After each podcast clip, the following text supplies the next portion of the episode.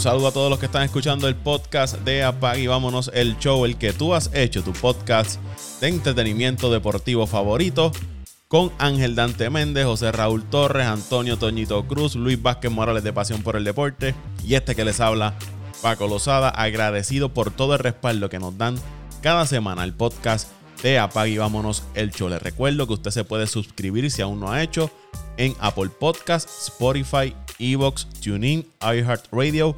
Ahí usted consigue el podcast de Apague y Vámonos el Show. Estamos también en Twitter e Instagram como Apague y Vámonos el Show Podcast. Por aquí está José Raúl Torres, Toñito Cruz y Ángel Dante Méndez. Saludos muchachos. Saludos Paco, saludos a Toño, saludos a mis hermanitos Dante y, y Luisito, aunque no están, esperemos que Dante aparezca Oh, está por ahí. Y Luisito teniendo la oportunidad. Ah, Dante está ahí. ah, perdón. Está, calladito, pero está ahí. Está, está, como dice Néstor Marrero, está durmiendo el sueño de los justos.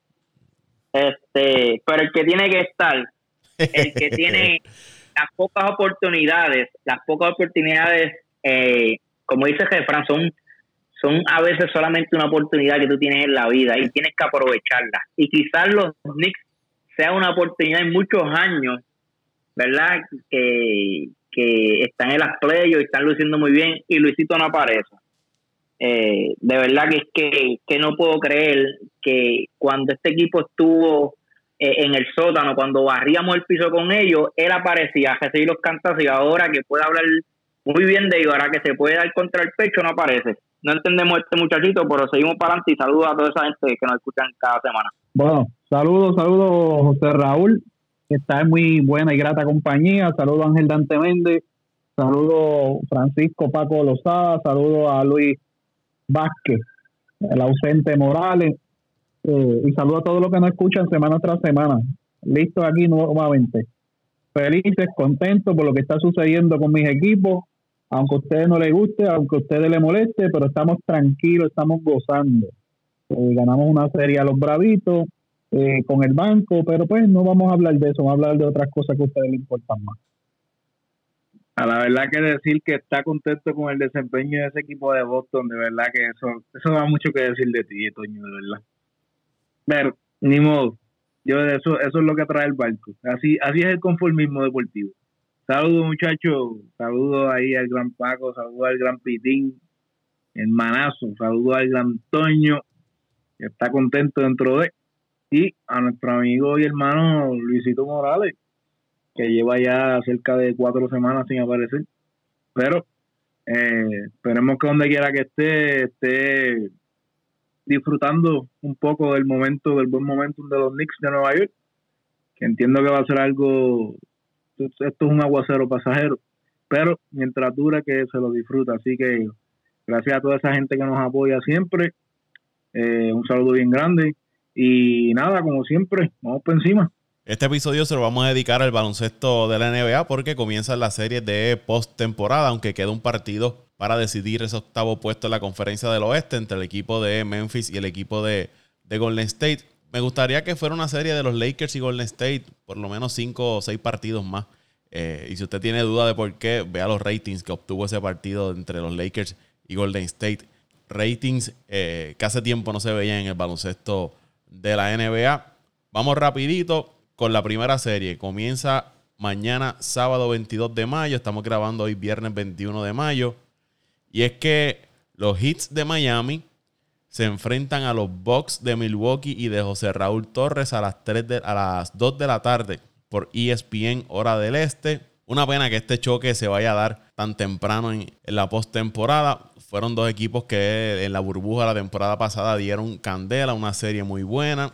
Eh, dos equipos que terminaron muy fuerte la temporada regular. Miami comenzó la temporada frío y caliente, altos y bajos. Parte se debió a que tenían jugadores que estuvieron lastimados, luego hicieron unos movimientos, traen a Víctor Oladipo, pero termina lastimándose, lo pierden el resto de la temporada. Al final cerraron fuerte y es que tuvieron la, aportación de varios jugadores de, su del perímetro, especialmente metiendo ese canasto de tres puntos. Y es importante para esta serie lo que le, pueden, le puedan dar jugadores como Duncan Robinson, Tyler Hero y Kendrick Nunn. Que puedan anotar e-, ese triple. Cuando estos equipos chocaron en la temporada regular, Miami hizo un buen trabajo tratando de tener a Yanis ante tu compo. Me parece que lo dejaron por debajo de los 20 puntos. Y me imagino que en la serie pues van a estar tratando de derrotar a Jimmy Butler y a Bam Adebayo para tratar de detener a Yanis ante tu compo. Por eso es bien importante, pienso yo, lo que pueda hacer eh, Holiday distribuyendo esa ofensiva del equipo de, los Bucks. Nuevamente Milwaukee, uno de los equipos líderes anotando puntos por juego esta temporada, cerca de los 120 puntos. Miami en, esos últimos 16 juegos estuvo entre los 114 y 115 puntos por juego.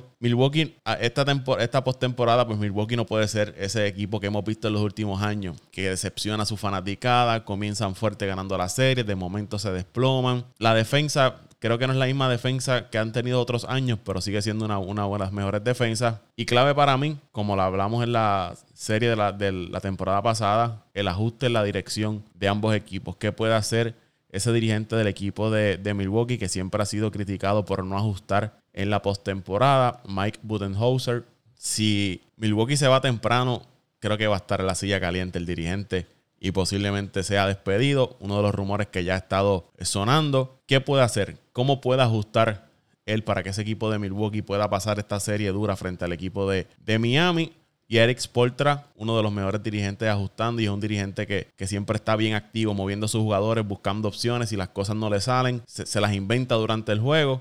Me parece que, que en, ese, en ese lado Miami tiene un poco de ventaja. Aquí yo me voy con el primer tajo de, de, de los playoffs. Me voy con Miami a ganar en siete juegos esta, esta serie frente al equipo de, Milwaukee. Ya te tiraste al medio. Pero está, eh, no te culpo, no te culpo, Paco. La verdad que el equipo de Miami, eh, como tú dijiste al principio, es una pena que estos dos equipos se enfrenten tan rápido, comenzando este, las playoffs. Yo diría que, que yo esperaba, diría yo, que esta serie se, se, diera por lo menos en segunda ronda, pero este equipo de Miami sufrió de, lesiones, sufrió de, especialmente de Jimmy Butler, que eh, le afectaron al principio de temporada, también como todos los equipos batallaron con el COVID. Y la producción de, de Giro no fue la mejor, especialmente eh, comenzando la temporada, se esperaba mucho de él. Y ahora con la baja de Oladipo, eh, no dejan de ser un, tremendo equipo. Eh, aún así, yo entiendo que el equipo de Milwaukee eh, es mejor equipo hombre por hombre, diría yo.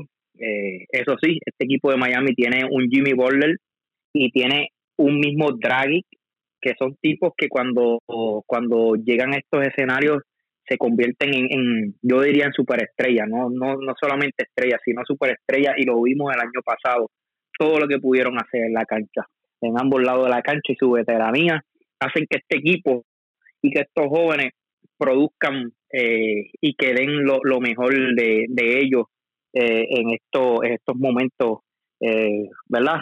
como, son las, como lo son las playoffs. Entiendo que el equipo de Milwaukee tiene una ventaja y es su point guard, este, Drew Holiday.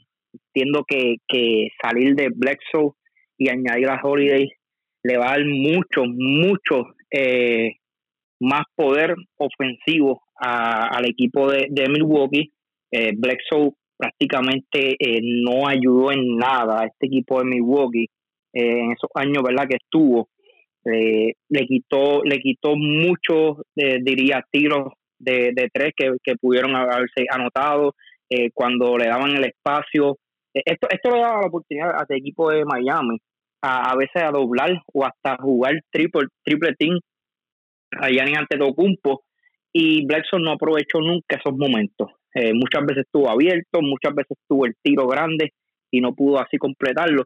Y yo creo que esta va a ser la diferencia este año. Tiene un Holiday que es capaz de anotar, es capaz de defender y es capaz de, de no tan solo anotar eh, en la pintura, sino también eh, en el área de tres puntos y yo creo que esta va a ser la clave este año para que el equipo de Milwaukee domine esta serie eh, en seis juegos y entiendo que si no se da que el equipo de Milwaukee gane, no está en la silla caliente el dirigente, sino va, a ser expulsado y veremos un nuevo dirigente de la campaña que viene para el equipo de los Bucks de Milwaukee. Yo, sinceramente, yo de la, la serie voy a abundar muy poco, he seguido muy poco la NBA desde que empezó el desastre de mis Celtas de Boston. Y le aclaro a Dante Méndez, no estoy satisfecho con lo que han hecho mis Celtas de Boston. Ojalá y pierdan, ojalá y se eliminen para ver si se remenea la casa y, llega el cambio que tiene que llegar. Eh, pero, pero, fueron dos equipos que se enfrentaron el año pasado, muy buena serie, la dominó Miami. Eh, entiendo que Miami viene mejorando en esta última etapa de la de la temporada, pero han, tenido mucha inconsistencia. No sabemos si sus jugadores que han estado lesionados y llegaron ahora, eh, se reincorporaron ahora en la parte final de la temporada, están al 100% para, como para aguantar lo que es la carga de trabajo de una serie. Y para mí, para mí, eh, la profundidad de los equipos está pareja, pero, pero le doy una leve ventaja a, a Milwaukee. Yo estoy con Raulito, aunque parezca raro, sí. Estoy con Raulito, eh, me voy con Milwaukee en 6. Antes de ir con, con Dante, no, no, lo mencioné, las series son de 7-4, que van a ser series, series largas.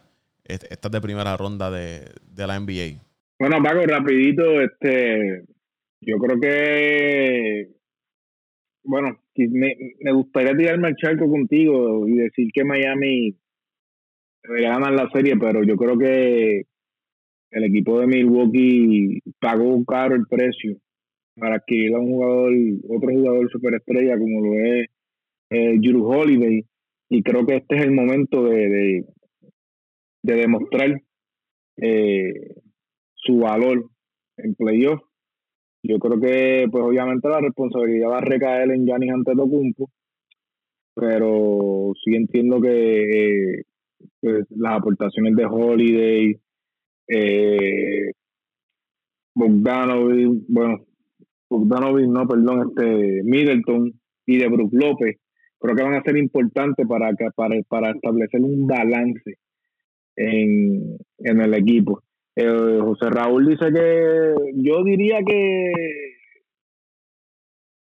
si Milwaukee no gana este año. Perdóname, tú, tú mencionaste, Dante, perdona, tú, tú mencionaste a Brondo como parte del equipo o, o, o, no, no, no, no, sí, sí, no, no, lo, lo, lo confundí, iba, dije Middleton. Este, ah, entre, exacto, que Middleton es que está en equipo. Confundiste a Brondo sí, sí, con sí, sí, sí, No, sigue, sigue. Fue que como que escuché que habían mencionado que Brondo estaba en el equipo. Sí, no, sí, lo confundí. Pero, no, que tú dijiste que que pues, en tu opinión que Milwaukee, sea, el entrenador no estaba, no debería estar en la, en la silla caliente si, si Milwaukee no, no pasa esta serie, pero yo, yo creo que sí. Yo creo que este equipo está hecho para llegar hasta abajo. Y si este año mínimo no se llega a una final de conferencia, yo, yo sí creo que, que, van a haber serias conversaciones en, en, la franquicia de Milwaukee, porque estamos viendo ya equipos que están eh, eh, que ya están subiendo.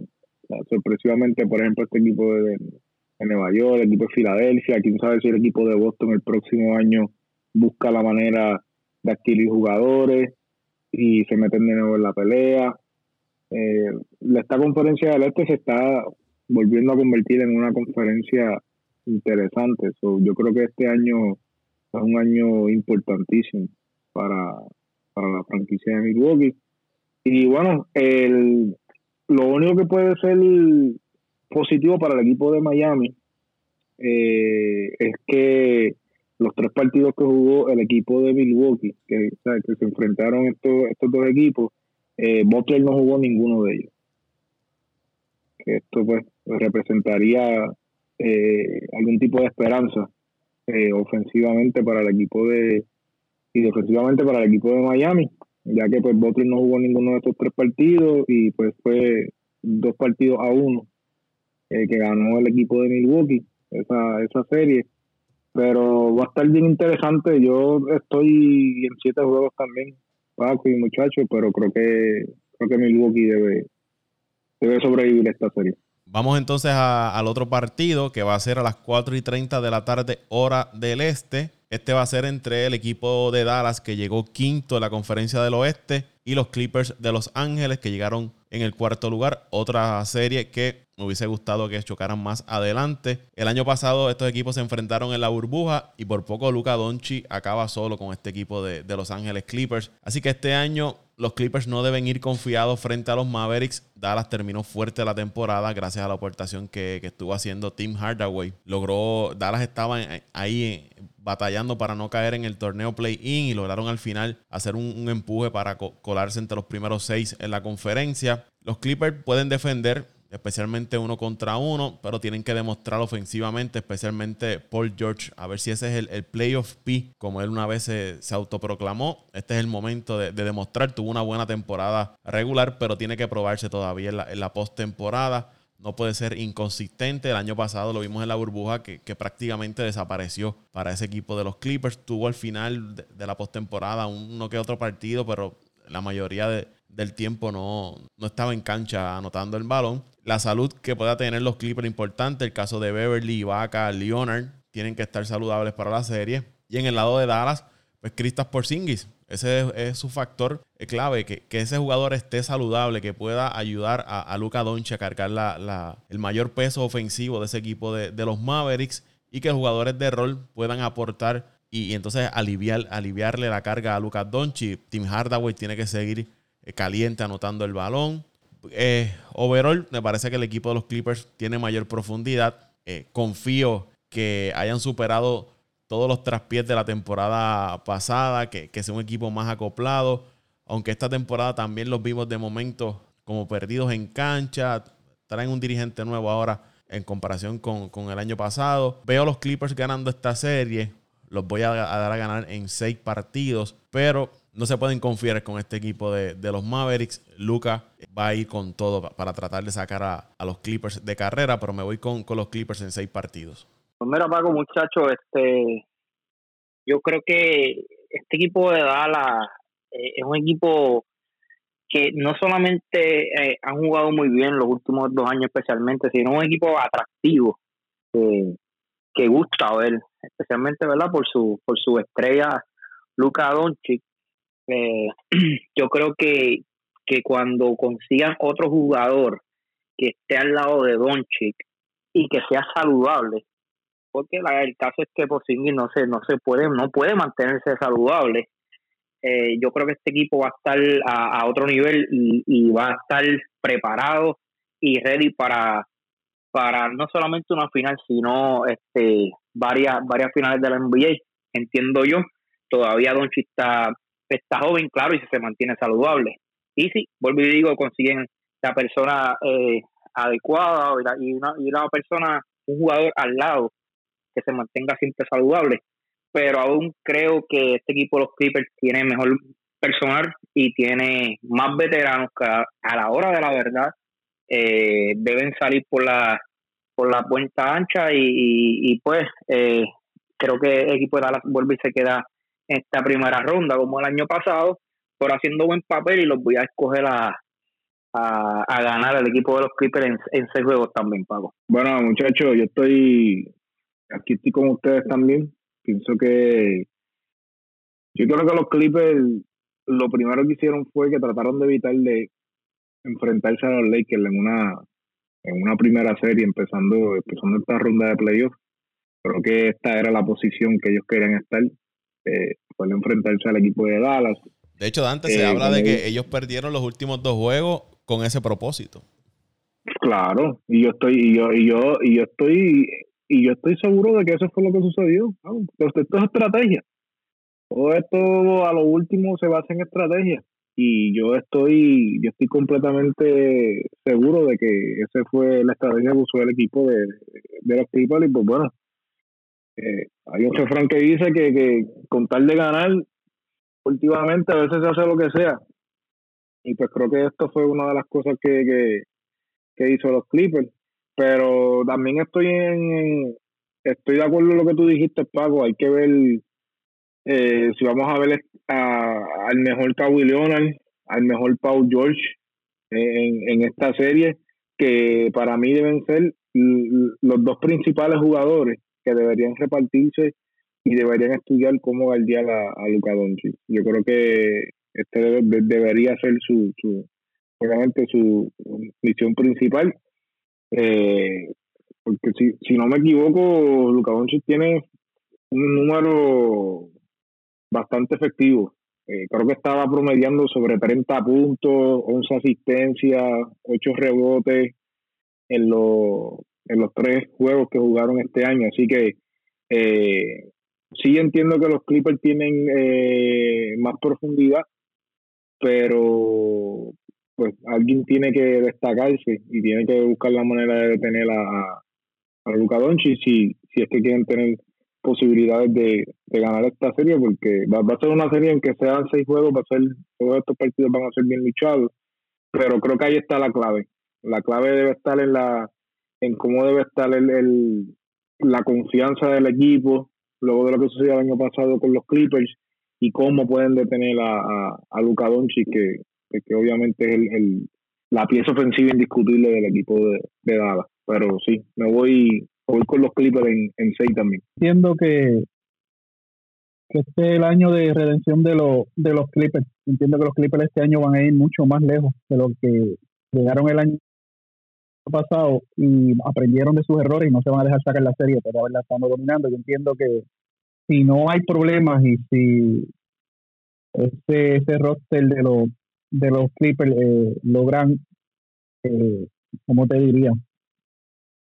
hacer su juego o jugar o desempeñarse, que sería la palabra correcta, desempeñarse eh, a su máximo nivel, eh, entiendo que esta serie no debe no debe pasar de seis juegos. Yo te diría que tengo los Clippers en seis juegos también por aquello de que, de que uno nunca sabe lo que pueda hacer ese equipo ese equipo de Dallas. Así que me voy con con los con los eh, Clippers en seis juegos.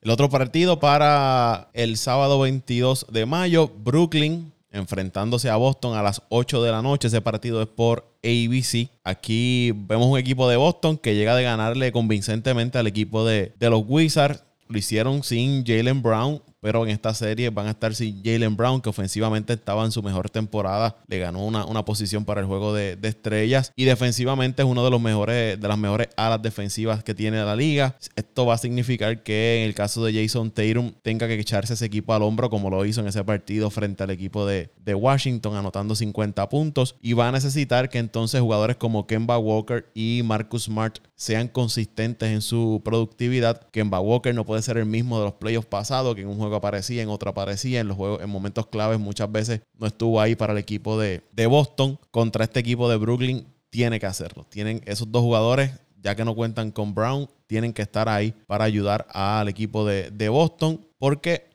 van contra un equipo de los Nets que tiene el poder ofensivo para marcar sobre 120 puntos. Ya Boston tiene experiencia en la serie, han estado ahí. Vamos a ver cómo se adapta este Big Three de los Nets, aunque son súper talentosos, pero ahora van a su, primera, a su verdadera prueba, porque la temporada regular, muy pocos partidos entre ellos jugando juntos. Vamos a ver cómo, cómo reacciona este equipo en postemporada cuando las cosas se le dificulten, cómo van a reaccionar esos tres grandes jugadores que tiene el equipo de, Brooklyn, que tienen experiencia, superestrellas en la NBA, pero vamos a ver cómo reaccionan ante las adversidades que presentan la, la postemporada. Importante que ambos equipos se mantengan saludables también. La salud va a jugar un rol bien importante en esta postemporada, ya que son también series, series largas. Brooklyn un día se lesiona Durant, un día se lesiona Harden, un día se lesiona Kyrie Irving. En el caso de Boston, no pueden darse el lujo de perder un Tatum o un Walker o un Smart, porque ya tienen la baja de, Jalen Brown. Aquí yo me voy a ir con el equipo de, Brooklyn en cinco juegos. Por ese equipo de Brooklyn ganando en cinco juegos esta serie. Y es por ese poder ofensivo que va a, a tener este Big Three. Que quizás se le haga un poco difícil a Boston igualarlo y defender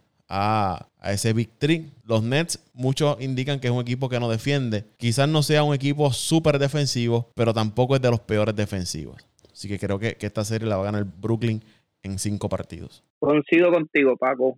Yo creo que en esta serie no hay mucho que hablar y no por, por decir de que Boston sea un, un rival eh, fácil, ¿verdad? No diría eso. Eh, sea como sea, este equipo de Brooklyn tiene que salir todas las noches a jugar. Y con un Tayron como está jugando, eh, no me sorprendería que este equipo de Boston hasta saque el primer juego de la serie.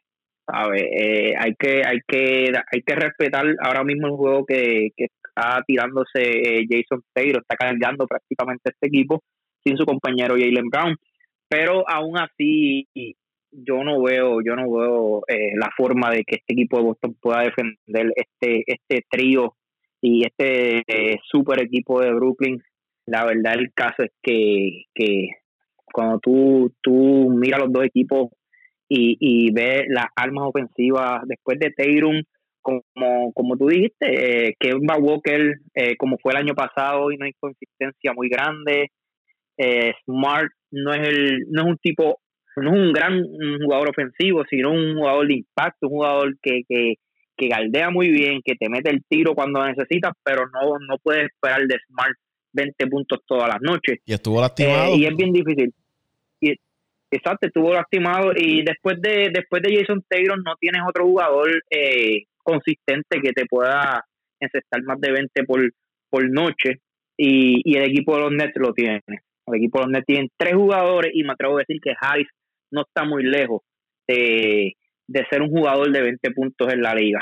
Y por esa razón es que escojo el equipo de los Nets y los voy a escoger también en cinco juegos. Yo creo que Boston puede sacar un juego, un día, un día, una noche o un día grande de, de Jason Taylor pero luego de eso no, no, hay forma de este equipo de Boston gane tres o, o, gane la serie. Bueno, yo te diría, Paco, que para que Boston ganara esta serie tiene que pasar algo milagroso. Lo siento, Carlito Velázquez y a mis amigos fanáticos de Boston, pero yo soy realista con mis equipos.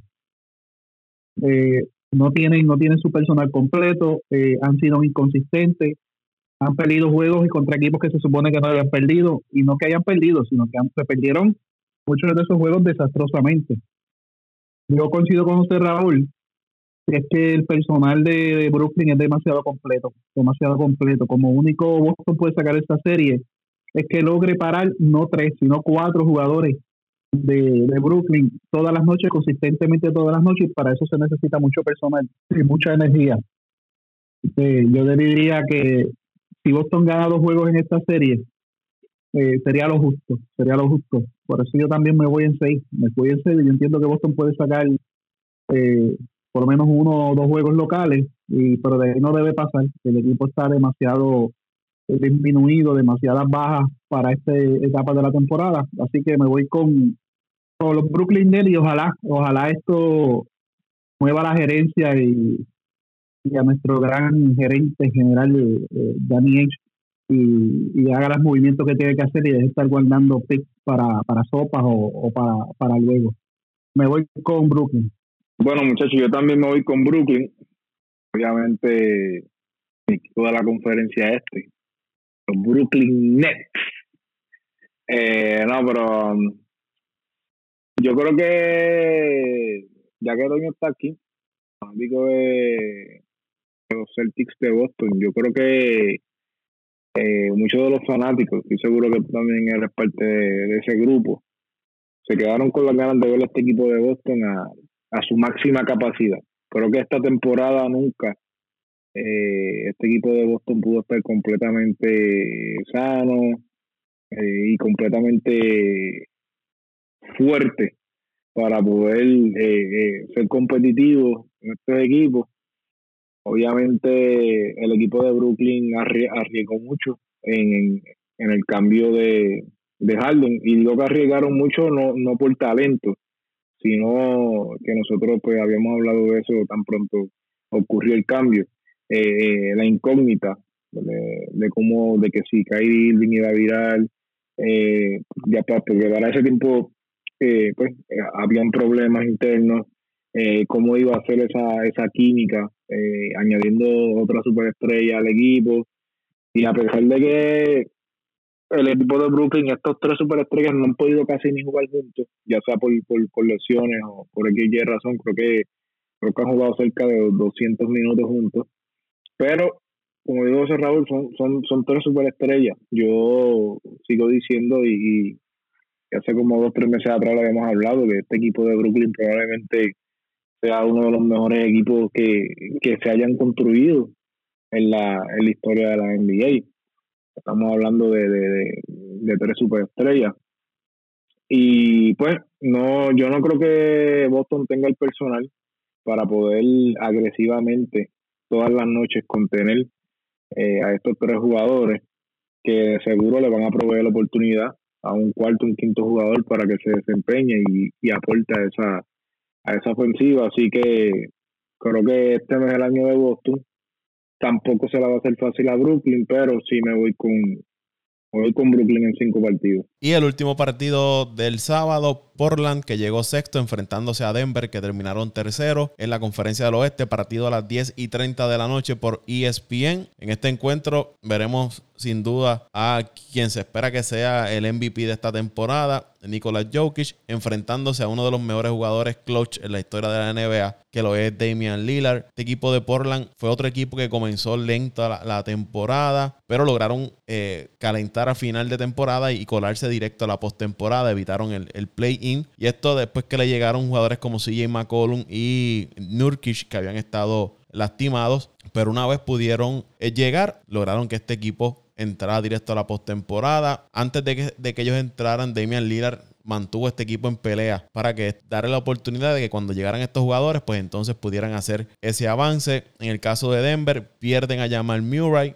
Quizás la gente pensaba que este equipo de Denver iba a bajar de la posición donde estaba, pero el Joker pudo mantener ese equipo entre los líderes de la conferencia. Los Nuggets son uno de los mejores equipos ofensivos en la liga. Portland, otro de los equipos ofensivos de la liga. Ninguno de los dos son equipos defensivos, así que posiblemente veamos una serie de mucha anotación entre Boston, eh, entre Denver y el equipo de, de Portland. Aquí vamos a ver qué puede hacer Portland para detener a Nikola Jokic. Pero me parece que esta serie, aunque es una serie entre un tercer equipo y un sexto equipo, puede ser esa serie trampa donde juegos cerrados hay que tener cuidado con ese equipo de, Portland porque mientras Damian Lillard esté en este equipo, usted sabe que cualquier cosa, eh, cualquier cosa puede suceder al final de, un encuentro. No me extrañaría ver partidos dramáticos con Lillard anotando el canasto de, de la victoria en esta serie. Pero entiendo que, que Jokic va a ser el factor aquí para, para darle la victoria en la serie al equipo de, Denver. Pero es una serie que me pone a pensar un poco por lo que hemos visto de Portland durante las pasadas postemporadas. Un equipo que, que sabe sacar series, sabe cerrar juegos.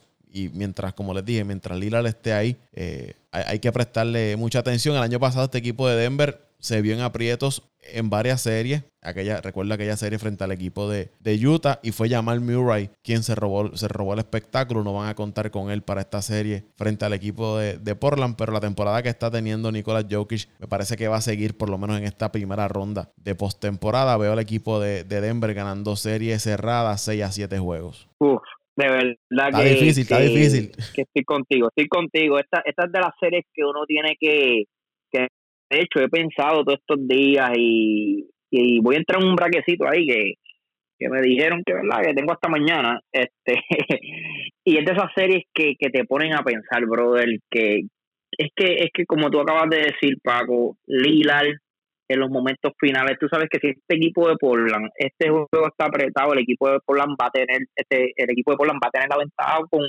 con un Lillard y con todo el recurso que tiene de eh, ofensivo. Tienen muchos tiradores, tienen a, al mismo McCollum, tienen al otro eh, tirador que, trajeron del equipo de Toronto, se me escapa el nombre, Paco, este que lo trajeron a mitad de temporada. Un tipo de experiencias, Powell. Este, este equipo de Portland ofensivamente no tiene que enviarle a nadie, a nadie, a ninguno de los equipos de la NBA. Eh, yo diría que después de Curry el, el tirador más peligroso de la liga, el Lillard. Y, y es bien difícil eh, apostarle en contra a este equipo de Portland. Por otro lado, Denver, como tú como estabas diciendo, eh, eh, Nicolás Jokic se ha tirado un temporadón, para mí es el MVP. Y, y esto también convierte eh, esta serie, una serie si este equipo de, Denver tuviese a llamar Murray, yo me hubiese ido con los ojos cerrados este y hubiese escogido al equipo de Denver. Pero aún así, con Nicolás Jokic, yo creo que este jugador tiene hasta la, capacidad para cambiar el juego y, y, ser un equipo bien diferente al del año el del año pasado. El año pasado prácticamente el juego corría por, por llamar Murray y, y entiendo yo que el dirigente y tener a Jokic en cancha puede, puede, puede que este equipo eh, cambie completamente su estilo de juego. Y lo estamos viendo estos últimos días que siguieron ganando y se mantuvieron en la tercera posición. Por esa razón, eh, voy a apostar para mí, eh, el MVP, vuelvo y repito, voy a apostarle a él y voy a escoger al equipo de Denver a ganar esta serie en siete juegos. Antes de ir con Dante y Toño, este equipo de Denver hacemos referencia a Nikola Jokic, obviamente por la temporada que está teniendo, pero un equipo que, que no solamente lo tiene a él, ellos tienen a, Michael Porter Jr., que ha tenido una buena temporada, tienen a Montemoris, eh, Dossier, tienen una serie de jugadores que, le han hecho el trabajo eh, ante la ausencia de, de Jamal Murray. Que no es Nikola Jokic solo, este equipo de, de Denver, tienen otros jugadores que han estado jugando muy bien. Ah, ellos adquirieron a Iron Gordon también en, la fecha límite de cambio. y no, debemos olvidar que hace, yo te diría hace uno o dos años atrás, este equipo de Portland estaba considerado entre los mejores de la liga. Después de aquella gran temporada que tuvieron y después vino la debacle que quedaron creo que entre los últimos. Pues, y, han tenido problemas últimamente de, lesiones y, y no han sido, y de consistencia. Y como tú dices, es un equipo muy ofensivo muy ofensivo. Un equipo que un, en una noche buena es capaz de meter sobre 130, 140 puntos si, el otro equipo no tiene defensa. Por otra parte, el equipo de Denver, yo creo que Murray le va a hacer mucha falta porque el año pasado en la serie fue el que prácticamente, como dijo Raulito, cargó al equipo. Eh, que de hecho nosotros lo comentamos que nos quedamos hasta sorprendidos de la de, de, la serie que estaba teniendo eh, ese caballero porque su temporada regular no no no equiparó con la como con la serie eh, con la serie que tuvo el tipo o sea el tipo hay que decirlo el tipo de la serie sacó sacó casta y fue el que llevó ese equipo y cargó ese equipo porque yo que se hizo un poquito difícil y, y no fue el mismo de la serie regular. Pero es como tú dices Paco un tercero contra un sexto pero una serie muy pareja que el papel eh, y si tú miras los rosters son muy parecidos yo te diría que esta serie es un poquito difícil de pronosticar por dos razones. Por lo que te mencioné de, la inconsistencia de Tampa, eh, perdón, de Portland, y por lo que te mencionamos de, de, de Denver, te mencioné Denver, de, de, Jokic, pues en la serie, por lo menos el año pasado no demostró ser el, mismo, el mismo jugador de la serie regular. Y yo te diría que esta serie yo la veo un poquito complicada para, para, para definir quién va a ser un ganador claro, porque, y te explico, esto es una serie que lo mismo puede entrar el equipo de Denver dominante y barrerte la serie en cinco juegos, seis juegos, o puede venir el equipo de Portland, eh, cogerle la medida al equipo de Denver y hacer lo mismo, cogerle y barrerle al equipo de, de Denver en cinco, seis juegos. Pero puede ser una serie que puede pasar lo mismo que, Paul, que pasó el año pasado, que Portland venga y te, domine los primeros cuatro o cinco juegos como y después venga Denver y dé una remontada como el año pasado. O sea, y esto es una serie que yo te diría que el equipo que demuestre un poquito más de consistencia de noche tras noche va a ser el ganador. Por eso es un poquito difícil eh, predecir quién va a ser el ganador, claro, pero, pero, a mí me gusta Portland para ganarlo todo. Me gusta Portland para ganarlo todo. Y yo te diría que en esta serie yo me quiero echar que me voy con Portland en 7 con Portland en 7 porque tiene mucho más ofensiva y, las reservas para mí, no sé si como ustedes las ven, pero para mí las reservas de Portland eh, están mucho mucho mejor balanceadas que las de, las de Denver. Bueno, mi gente, eh, yo estamos hablando aquí de, de Joker, que ser uno de los claros favoritos para, para ganar el, el premio jugador más valioso, pero yo también pienso que Lillard no está muy lejos. Eh, debe tener una buena mención honorífica por ese, por ese galardón también. Y digo esto porque el equipo de Portland prácticamente estuvo dos meses sin McCollum y sin Nurkic y el que cargó al equipo de los Blazers fue prácticamente Damon Lillard solamente. Eh, Aún así, creo que el equipo de Denver debe, debe ganar esta serie, una serie que va a ser súper difícil, como han dicho ustedes, muchachos. Pero creo que en siete partidos Denver debe salir eh, con la puerta ancha. Creo que, pues, los macheos, empezando por, por, por Jockey y Nurkic, no, no creo que va a ser un macho difícil. Creo que para cualquier equipo, casi todos los equipos de la NBA, un macho contra Jokic es, muy difícil. En los tres partidos que Jokic jugó, eh, que en los, que se enfrentó contra Portland, promedió 34.8 puntos, 6 rebotes, 4 asistencias. O sea, que estamos hablando de una potencia bastante, una, potencia ofensiva bastante difícil de, contener, así que eh, la defensiva de Portland tiene que pues, trabajar mucho en, esa área de la pintura. Y por el otro lado, Lillard en esos tres partidos promedió 24 puntos, 9 asistencias y 4.9 rebotes. Eh, el equipo de los Blazers debe estar prácticamente completo para empezar esta serie contra Denver.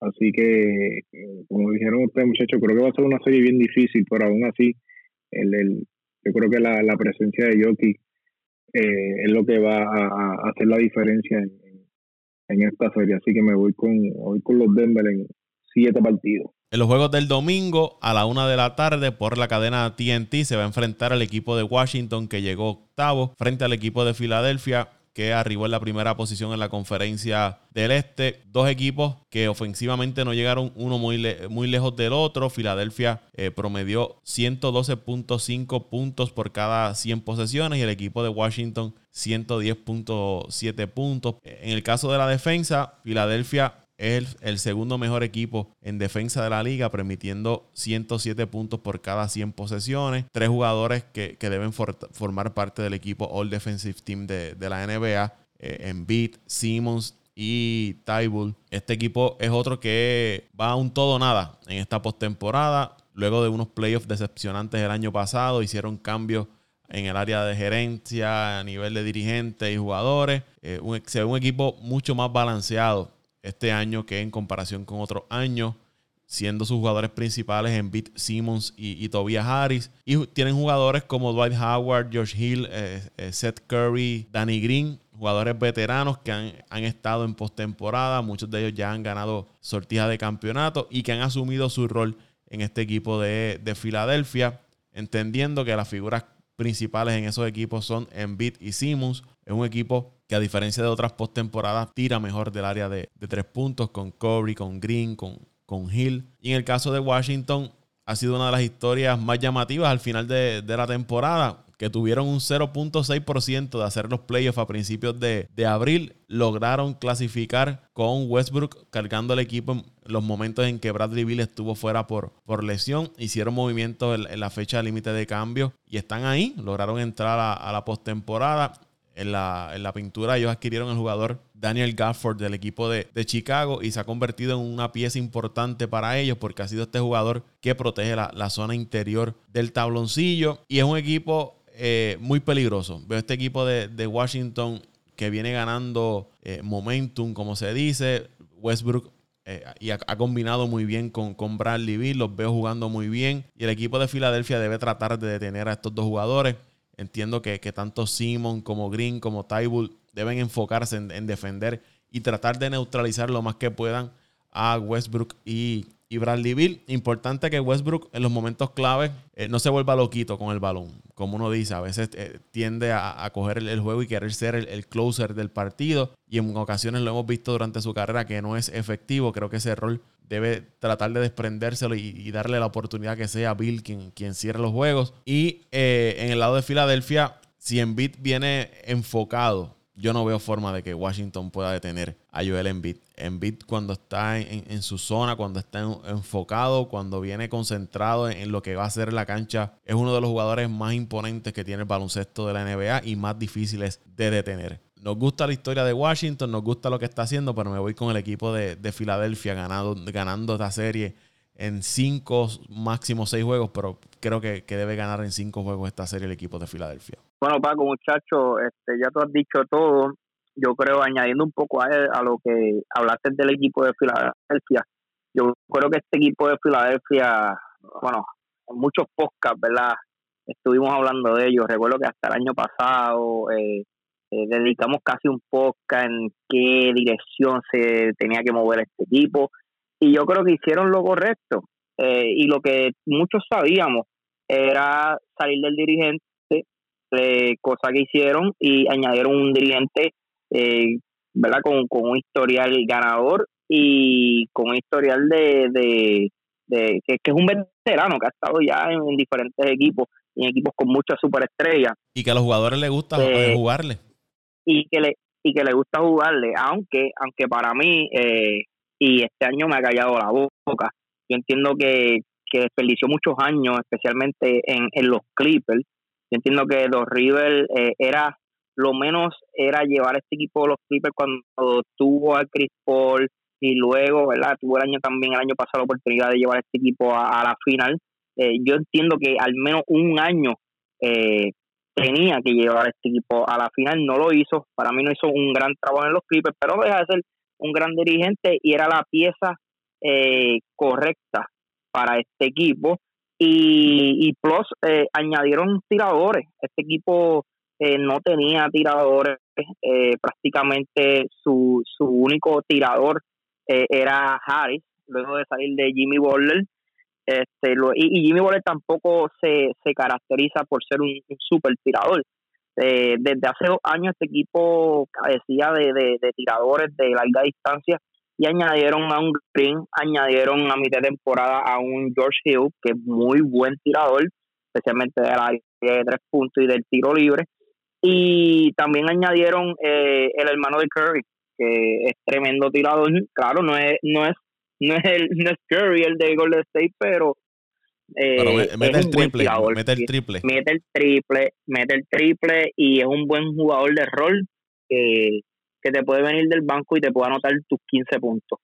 Yo creo que Filadelfia, no importa el resultado de este año, yo creo que hicieron un gran trabajo en su off-season. Eh, claro, pueden perder en la serie porque hay equipos como los Nets, hay equipos como mismo Milwaukee, el mismo Miami, que que son equipos que están al, al nivel verdad de, de, ellos. Pero entiendo que, que sí hicieron lo correcto eh, tienen un, núcleo de jugadores jóvenes que pueden mantenerse eh, luchando para las próximas temporadas. Y por esa razón no voy a hablar de Washington la verdad es que tú, tú lo tocaste todo este Paco solamente quería tocar este tema de, de Filadelfia eh, que entiendo que es verdad bien bien interesante lo que pasó con ellos y por eso los doy ganando cinco juegos esta serie bueno, muchachos, yo estoy con ustedes también. Yo pienso que el equipo de, de Filadelfia eh, debe dominar esta serie. Eh, cerca de cinco juegos. Como bien tú dijiste, Paco, no creo, según dije lo del Joker, también digo lo de Embiid. Embiid, eh, si no hubiese sufrido la lesión, que, que, lo dejó estar fuera como por tres semanas, quién sabe si él, si él estuviese también peleando ese ese galardón a jugador más valioso, porque yo probablemente iba a ser la mejor temporada de, de, de NBA desde que llegó a la NBA.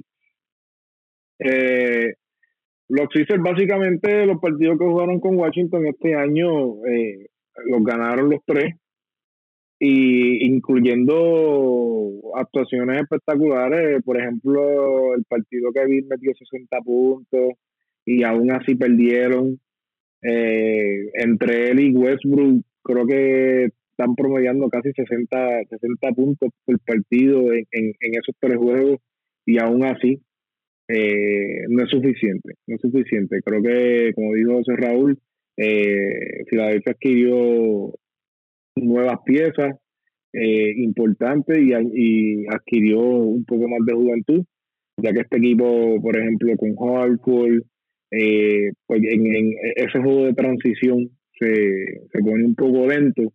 Entonces, como, como, estamos viendo el, el, el, baloncesto de hoy en día, que el, casi todos los equipos en ese juego de transición son bastante rápidos.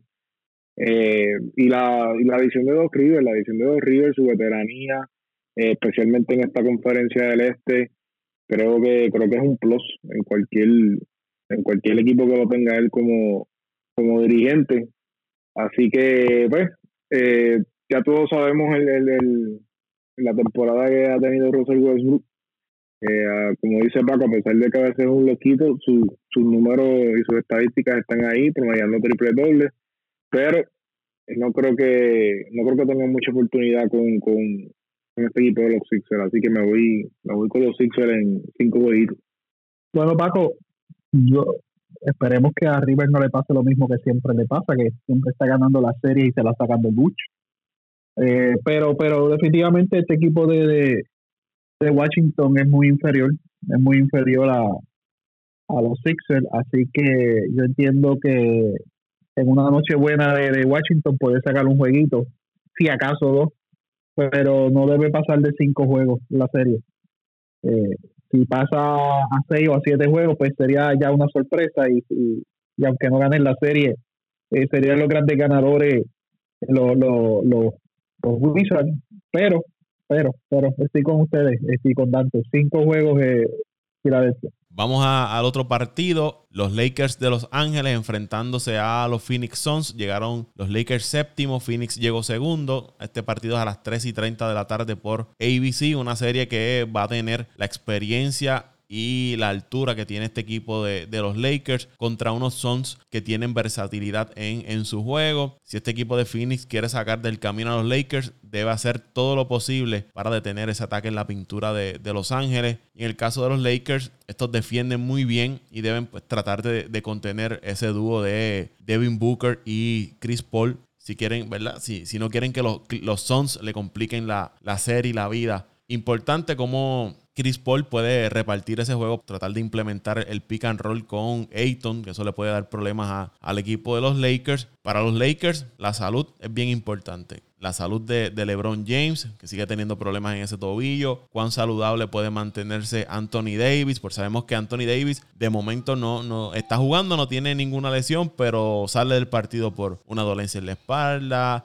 eh, o, se pierde el próximo juego porque tiene X problema. Es bien importante que este equipo de los Lakers se mantenga saludable ahora en la postemporada. Para mí va a ser una serie bien interesante. Un equipo de Phoenix que, ha sido consistente durante todo el año. Pero en el otro lado, mientras tú tengas a LeBron James en cancha, usted no puede descartar a este equipo de los Lakers. Son los actuales campeones. Equipo que se movió durante la temporada muerta para tratar de reforzar ese equipo en comparación con lo que tenían el año, el año pasado. La defensa de, de Phoenix no puede permitir que LeBron James controle el juego y que haga y que se haga en cancha lo que LeBron James quiera que se haga en cancha, porque LeBron no necesariamente tiene que anotar 40 puntos, 30 puntos. Él puede tomar el control del juego y anotar cuando tiene que hacerlo y mientras tanto mantenerse con el balón en las manos, distribuyendo el juego y, y controlando el tiempo de juego Phoenix no puede permitir eso. Y si hay un momento en que los rivales de los Lakers deben sacarlo, tienen que sacarlo del camino, es ahora, temprano en la postemporada. Porque este equipo demostró el año pasado que mientras más avanzan las series, mejor vienen jugando. Y entiendo que los Lakers ahora en estos primeros partidos están en ese proceso de reencontrarse en cancha, de volver a adaptarse porque tuvieron tanto tiempo sin LeBron James, tanto tiempo sin, sin Anthony Davis, que quizás este es el momento. Si, si un equipo eh, quiere sacar a los Lakers, de la postemporada es ahora, temprano en, la serie. Vimos ese partido contra Golden State, no se vieron muy bien, pero terminaron sacando el, partido. Así que yo, esta serie es otra, otra difícil, pero me voy a ir con, la experiencia del equipo de, los Lakers. Y si se mantienen saludables, los veo ganando esta serie seis partidos, 6-7, pero me voy con Los Ángeles de los Lakers. Perdóname, con los Lakers de Los Ángeles. Bueno, Paco, eh, muchacho, yo creo que que este equipo de Phoenix hizo tremendo trabajo, al igual que el equipo de Filadelfia y, el equipo de Utah, eh, como esos equipos que nadie esperaba que llegaran a, a donde llegaron y, y, hay que darle crédito a Chris Paul. La verdad, el caso es que para mí eh, Chris Paul debe estar entre los top 5 eh, point natural en su posición eh, en la historia me atrevo a decirlo, eh, ha demostrado que su, que su capacidad de juego para liderar a un equipo es, es sobrenatural. La verdad es que lo hizo el año pasado con el equipo de Oklahoma, este año lo hace de nuevo contra, con el equipo de Phoenix. Y no tan solo llevando equipos a las playoffs, eh, eh, equipos que nadie esperaba eh, que llegaran a esa posición, sino con un núcleo de, jugador, de jugadores jóvenes, eh, de la mano de David Booker, de del centro, que ahora mismo se me escapa el nombre, El, Elton, eh, y, Elton. y, otros y otros jugadores. la verdad, el caso es que este este este Chris Paul no tiene no tiene casi nada al lado que ¿verdad? que lo acompaña a él, una, una veteranía que lo acompaña a él a, guiar a este equipo. Prácticamente él, él es el que el que toma el control de, de, la veteranía y el control de, del juego y, y, la forma que lidera los equipos es, extraordinario. Eh, entiendo que hizo gran trabajo, pero le tocó el peor matchup de, de las playoffs. Le tocó el equipo campeón, no tan solo el equipo campeón, sino que cuenta con LeBron James y Anthony Davis. Eh, yo creo que como único este equipo de Phoenix pueda ganarle al equipo de los Lakers es que uno de estos dos, ya sea Anthony Davis o LeBron James, este, sufran una lesión y, no puedan participar ¿verdad? En, el resto de la serie. Y ahí es donde único yo le veo oportunidad a este equipo. Si estos dos eh, jugadores están saludables, eh, voy a escoger al equipo de los Lakers, pero voy a escoger en siete juegos. Yo creo que Fini es capaz de, de, llevar esta serie a siete, y, y, pero voy a escoger al equipo de los Lakers a ganarla. Bueno, muchachos, yo estoy, estoy con, con Compitín y estoy contigo también, Paco. Los Lakers es increíble, pues, que, que, que los Lakers hayan tenido que jugar.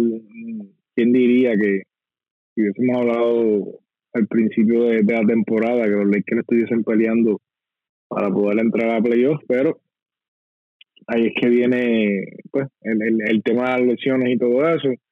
Yo creo que primero que todo debemos darle crédito a, al dirigente de los Lakers. Yo creo que Fran Vogel hizo y ha hecho un buen trabajo en tratar de mantener el equipo de los Lakers metidos en la pelea cuando prácticamente LeBron James y Anthony Davis no jugaron mucho tiempo juntos esta temporada Empezaron con 21 y 6, si no me equivoco, 21 y 6, 21 y 7, antes de que llegaran las lesiones. Estaban jugando muy bien.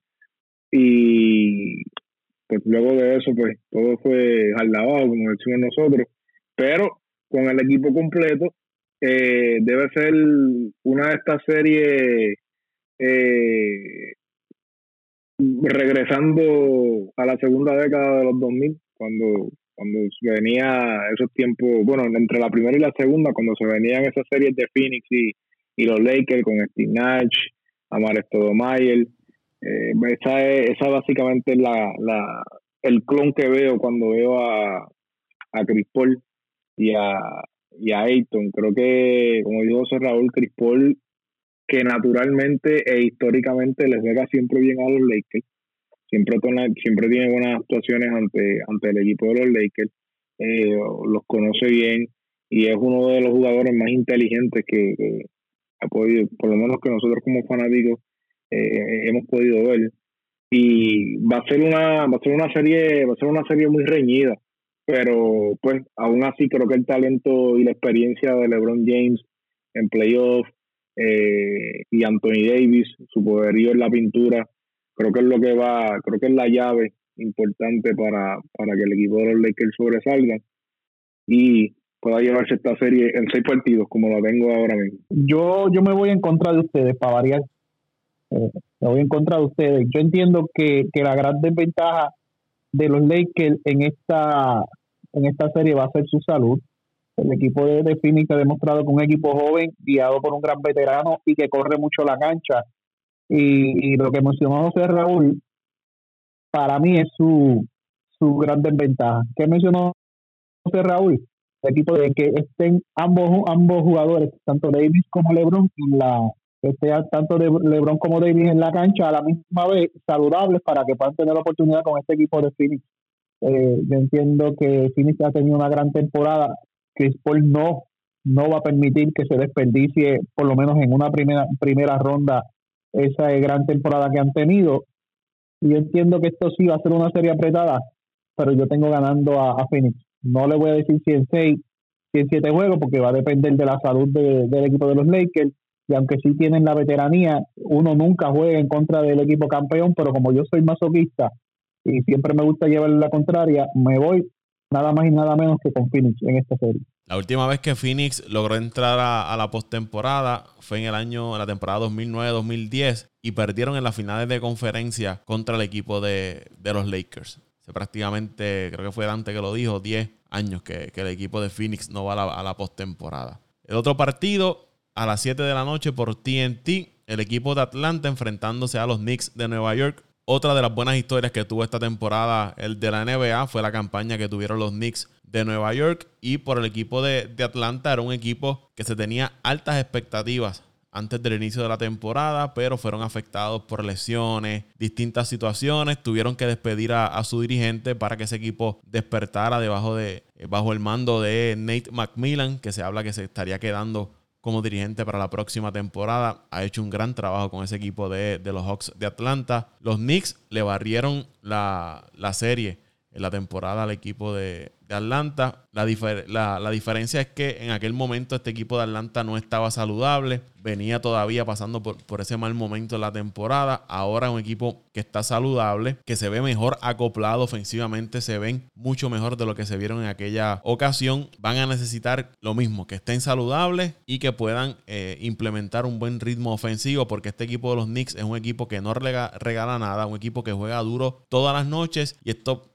base a, las exigencias que tiene su dirigente Tom Thibodeau, Tom Thibodeau eh, para ese equipo de, los Knicks, que es un equipo que, tienes que fajarte. Todas las noches tienes que salir a darlo todo por el equipo de, los Knicks y por eso el equipo de Atlanta para mí debe mantener esa intensidad durante todo el partido. Atlanta tiene que buscar la forma de tener a, a Julius Randall, que es uno de los fuertes candidatos para el premio de Most Improved Player. Abusó de ellos en la temporada regular, le anotó casi 40 puntos. 37 puntos por juego, 12 rebotes y 6 asistencias a los tres partidos que se enfrentaron los Knicks al equipo de Atlanta. Así que Atlanta debe buscar la forma de detener a Julius Randall. Me parece una serie pareja. Atlanta debe tener el mayor poder ofensivo. Creo que tienen más profundidad que el equipo de los Knicks. Tienen más nombres en ese, en ese roster. Y los veo un poquito más balanceados, pero el equipo de los Knicks ha demostrado que, como les dije, salen a jugar duro. Defensivamente los veo un poco mejor que el equipo de, Atlanta. Para mí va a ser una serie bien pareja. La veo yéndose a, siete juegos. Y voy a escoger al equipo de, Atlanta para llevarse la, la serie sobre los Knicks de Nueva York. Y me inclino más por el poder ofensivo que pueda tener este equipo de, Atlanta ante los Knicks, que van a depender lo que te haga Julius Randall y lo que te puedan aportar jugadores eh, como Derrick Rose, entre otros. Pero me voy a ir con el equipo de Atlanta ganando en siete juegos esta serie. otra de la serie bien difícil este, de ¿verdad? predecir, eh, al igual que la de la de Portland que estuvimos hablando, eh, es esta. yo creo que estos dos equipos se parecen mucho, mucha juventud, equipos que, ¿verdad? Si mantienen sus plantillas eh, como, si, si mantienen sus plantillas para los próximos años, eh, serán equipos que se, ¿verdad? se van a mantener en las playoffs y, y no va a ser la primera vez que, se van a enfrentar estos dos equipos. Eh, quizás sea la primera de muchas. Pero esta vez yo entiendo que Atlanta sufrió también de muchas lesiones. Capela, Trey John, entiendo eh, también tiene el mismo, no, no sé si Galinari está disponible, Paco, tú sabrás, eh, porque ese muchacho casi nunca está disponible para jugar, pero entiendo que overall el equipo de Atlanta tiene, tiene mejor equipo que Nueva York.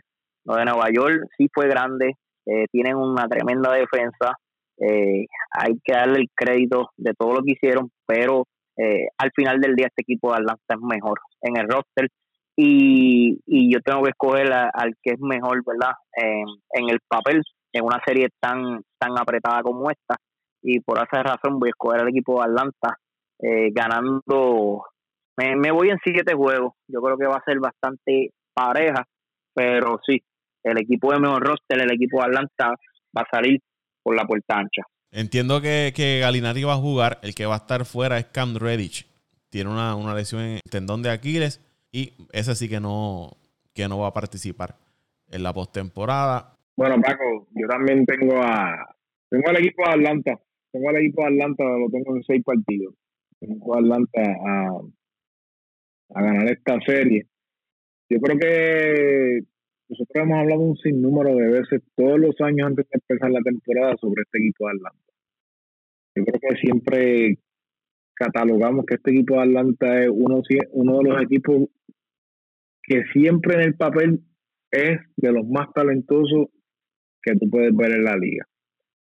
Y yo creo que este año no es la excepción, a pesar de que tuvieron un comienzo eh, bastante negativo, que terminaron eh, destituyendo a su, a su entrenador.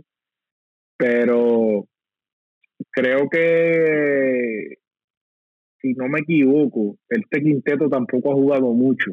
Este quinteto de Atlanta con, respecto a las lesiones, si no me equivoco, lo más que han jugado son como cinco o seis juegos juntos.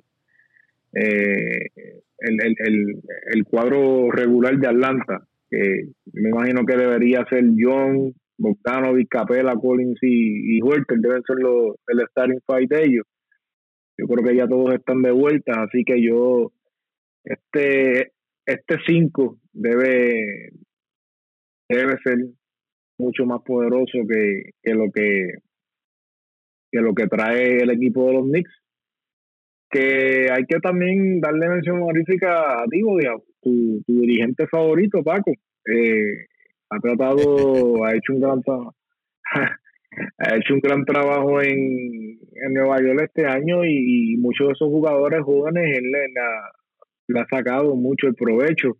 Eh, Rose ha tenido ha tenido una gran temporada desde que lo cambiaron para, para los Knicks, el mismo Randall, el mismo Barrett, eh, Noel, Reggie Bullock, creo que creo que han sido de gran aporte a ese equipo de los Knicks, pero eh, lamentablemente para, para nuestro gran amigo Luisito Vázquez no creo que no creo que su luna de miel eh, y su alegría de los Knicks dure mucho. Creo que si lo esto es básicamente los Atlanta se puede decir que es como la situación similar a la de los Lakers. La salud de estos jugadores clave eh, pueden cambiar pueden cambiar la serie en cualquier en cualquier momento en cualquier partido pero si todo se queda como, como está hasta ahora, deben, deben permanecer, deben prevalecer los, los Atlanta Hawks en seis partidos. Eh, yo quisiera darle buenas noticias a Luisito, pero es que no sé si este equipo está preparado para, para enfrentar una serie. Sí, sí, sí. Tuvo, tuvo una gran serie regular, logró hacer algo que hace un montón de tiempo no lograban, que era llegar a tener un primero, tener un récord positivo y luego entrar a una serie. Pero como ustedes dicen, muchachos, este roster de Atlanta está demasiado completo, junto, comparado con el de con el de los, los Knicks, pero, pero, le pasa lo mismo, como tú dices, Dante, le pasa lo mismo que a los Lakers. Si no están saludables, son un equipo muy vulnerable y lo demostraron ya en la temporada. Y este equipo de, de, de los Knicks, como dice Paco, defienden bien, corren mucho la cancha, aprovechan cualquier error del otro equipo y son peligrosos. Son peligrosos porque vienen inspirados y no tienen nada que perder, tienen mucho que ganar. Nadie los daba para estar donde están, nadie los va a dar para ganar la serie. Por eso yo te diría que esta serie es una serie que para mí debe estar entre 6 a 7 juegos, que va a depender, como ya dije, de la salud y como dijeron ustedes muchachos, de la salud de los jugadores de, de Atlanta, pero para mí es una serie para siete juegos y si se va a siete juegos debe ser de Atlanta. En menos de eso, pues una sorpresa para, para Luisito y para los Knicks, pero me voy con Atlanta en siete partidos. Yo pienso que cualquiera de los dos equipos que, que logre sacar esa serie debe tener una, debe ser completar una gran temporada independientemente de lo que pase, porque ninguno de estos dos equipos, muchos pensaban, pensaban que pudieran avanzar a unas semifinales de conferencia. Aquí el que gane va a adelantar a las semifinales de la conferencia. Así que pase lo que pase, el ganador de esta serie ya resultará victorioso en, a nivel de, la gesta que, van a tener durante la temporada. Ya para terminar, el otro partido que, restaría sería el del equipo de los Jazz frente al ganador de los Warriors y el equipo de, de Memphis. Aquí yo entiendo que Utah debe ganar esa serie. Es el equipo más sólido y consistente durante toda la temporada. En toda la, la, faceta se ha mantenido dominando la, liga. Me gustaría que fuera el equipo de, Golden State para ver a Steph Curry en cancha. La liga necesita que Curry esté en playoff. Las cadenas televisivas necesitan que Steph Curry esté en playoff por el, factor de, fanaticada, de ratings que va a traer ver a Curry nuevamente en la postemporada. Así que espero que logre sacar ese partido frente al equipo de Memphis para entonces verlo en una serie frente al equipo de Utah. Pero me parece que Utah debe dominar tanto al equipo de, los Warriors como al equipo de, Memphis. Yo creo que, también el equipo de Utah debe ganar esta serie. este equipo ha sido consistente y se lo merece. La verdad, el caso es que si Utah pierde esta serie, yo diría que fue un desperdicio de temporada. bueno, y después, después de este lo que le pasó la temporada pasada, que perdieron aquella serie contra Denver, después estar arriba. Y también, eh, eso fue otra cosa. Eh, la verdad, el caso es que este equipo, eh, yo creo que lo menos, lo menos que debe terminar es una segunda ronda bien peleada. Bien peleada con un equipo, creo que ellos terminarían, si el equipo Lakers gana, cruzarían con los Lakers.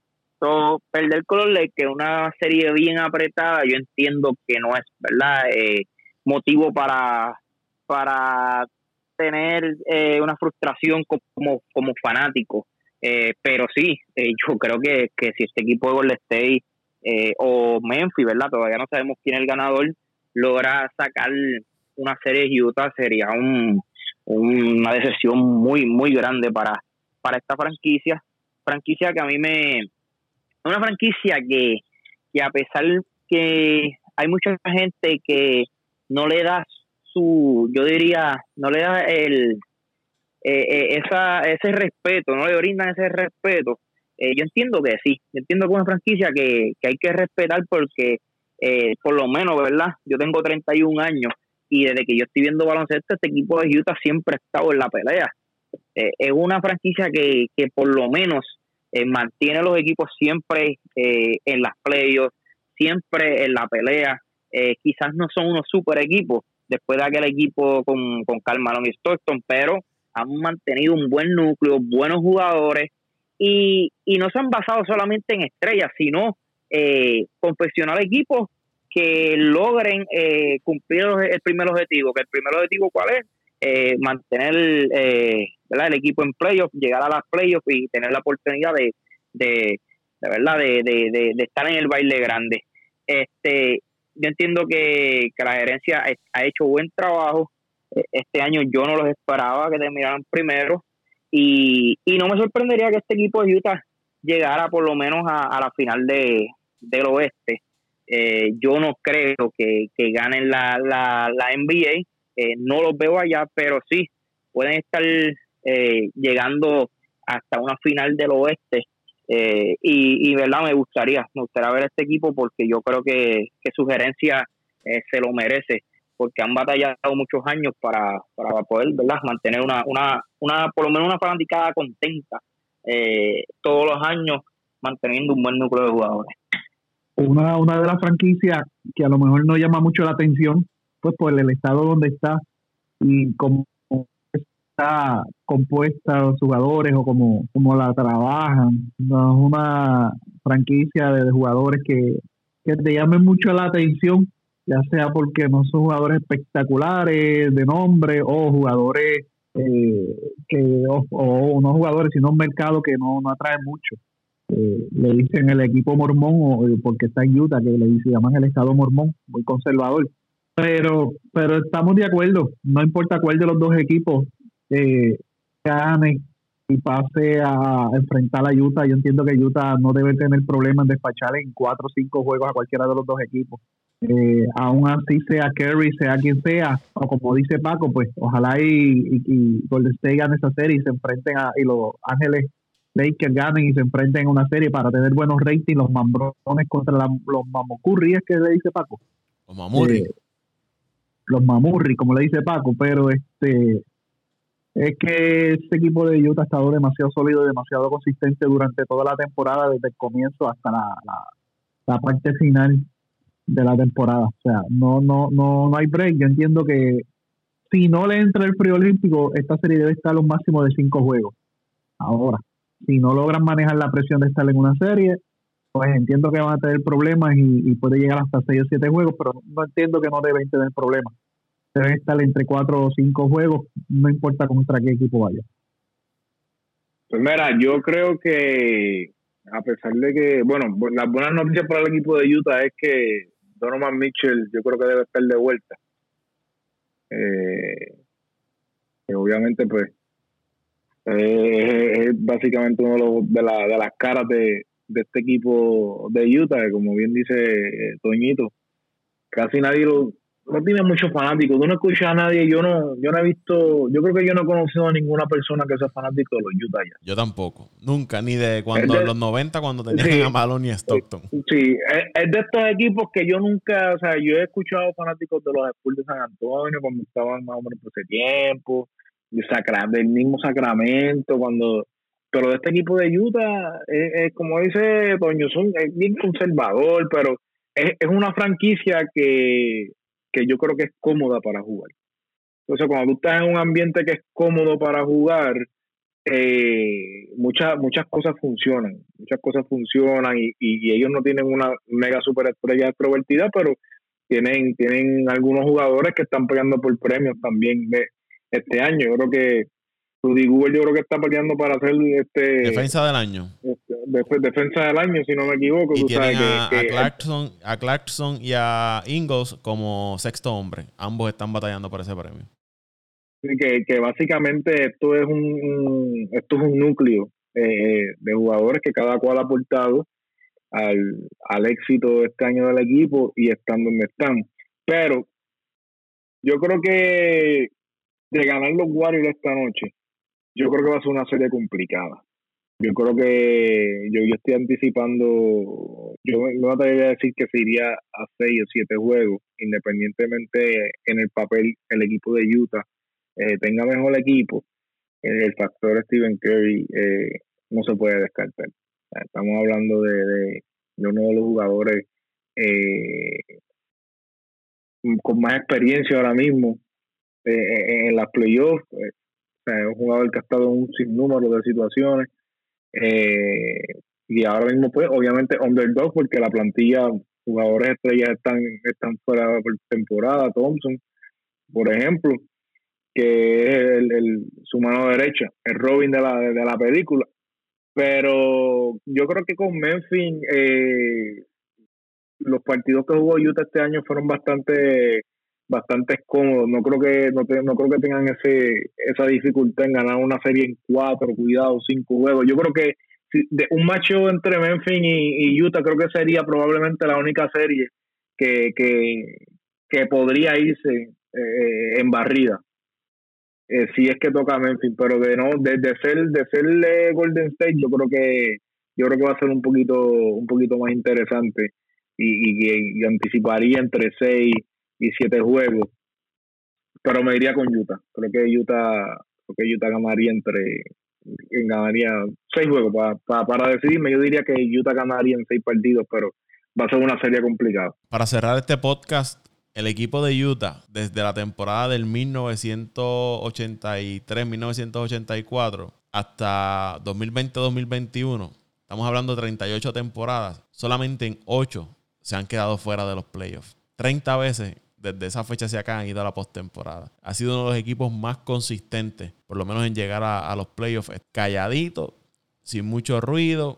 Y nómbrame, nómbrame, nómbrame una firma grande que por lo menos ellos hayan hecho en los últimos años.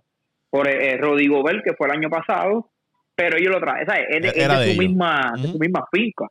Pero un jugador que hayan traído de otro equipo.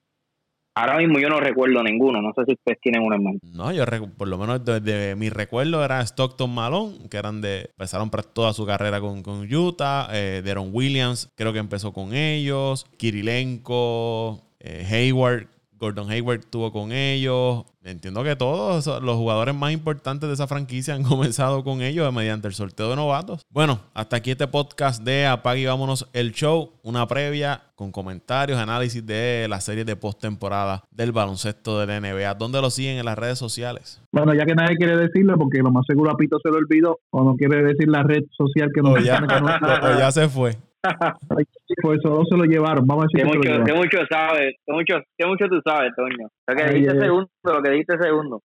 Eh, no, no, no, debe decir la, la, que no eh, Dale, pues, como siempre, sí, sí, sí, dale, vamos, pichea, pichea, pichea.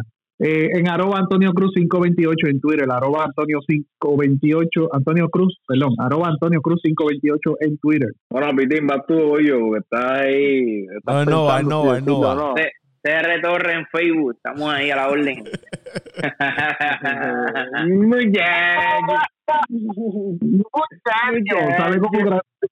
eh, bueno, ahí me pueden seguir en Twitter en arroba mendiciano underscore 89, arroba mendiciano underscore 89. Arroba Paco Lozada PR en Twitter, arroba Paco Lozada PR en Twitter. Al podcast lo siguen en Twitter e Instagram como Apague Vámonos el Show Podcast. Será hasta la próxima semana. vámonos el show.